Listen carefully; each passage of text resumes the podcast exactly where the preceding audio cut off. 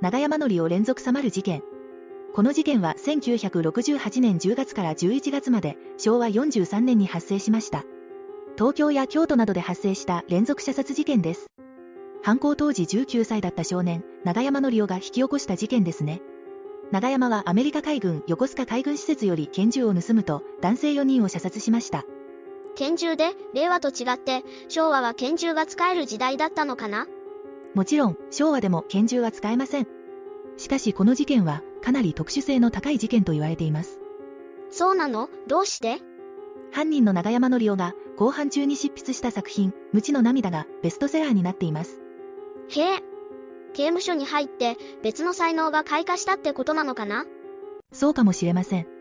長山則夫は事件当時19歳で、米軍横須賀基地より小型拳銃1丁と実弾58発を盗むと、まずは東京プリンスホテルに侵入しようとした際に、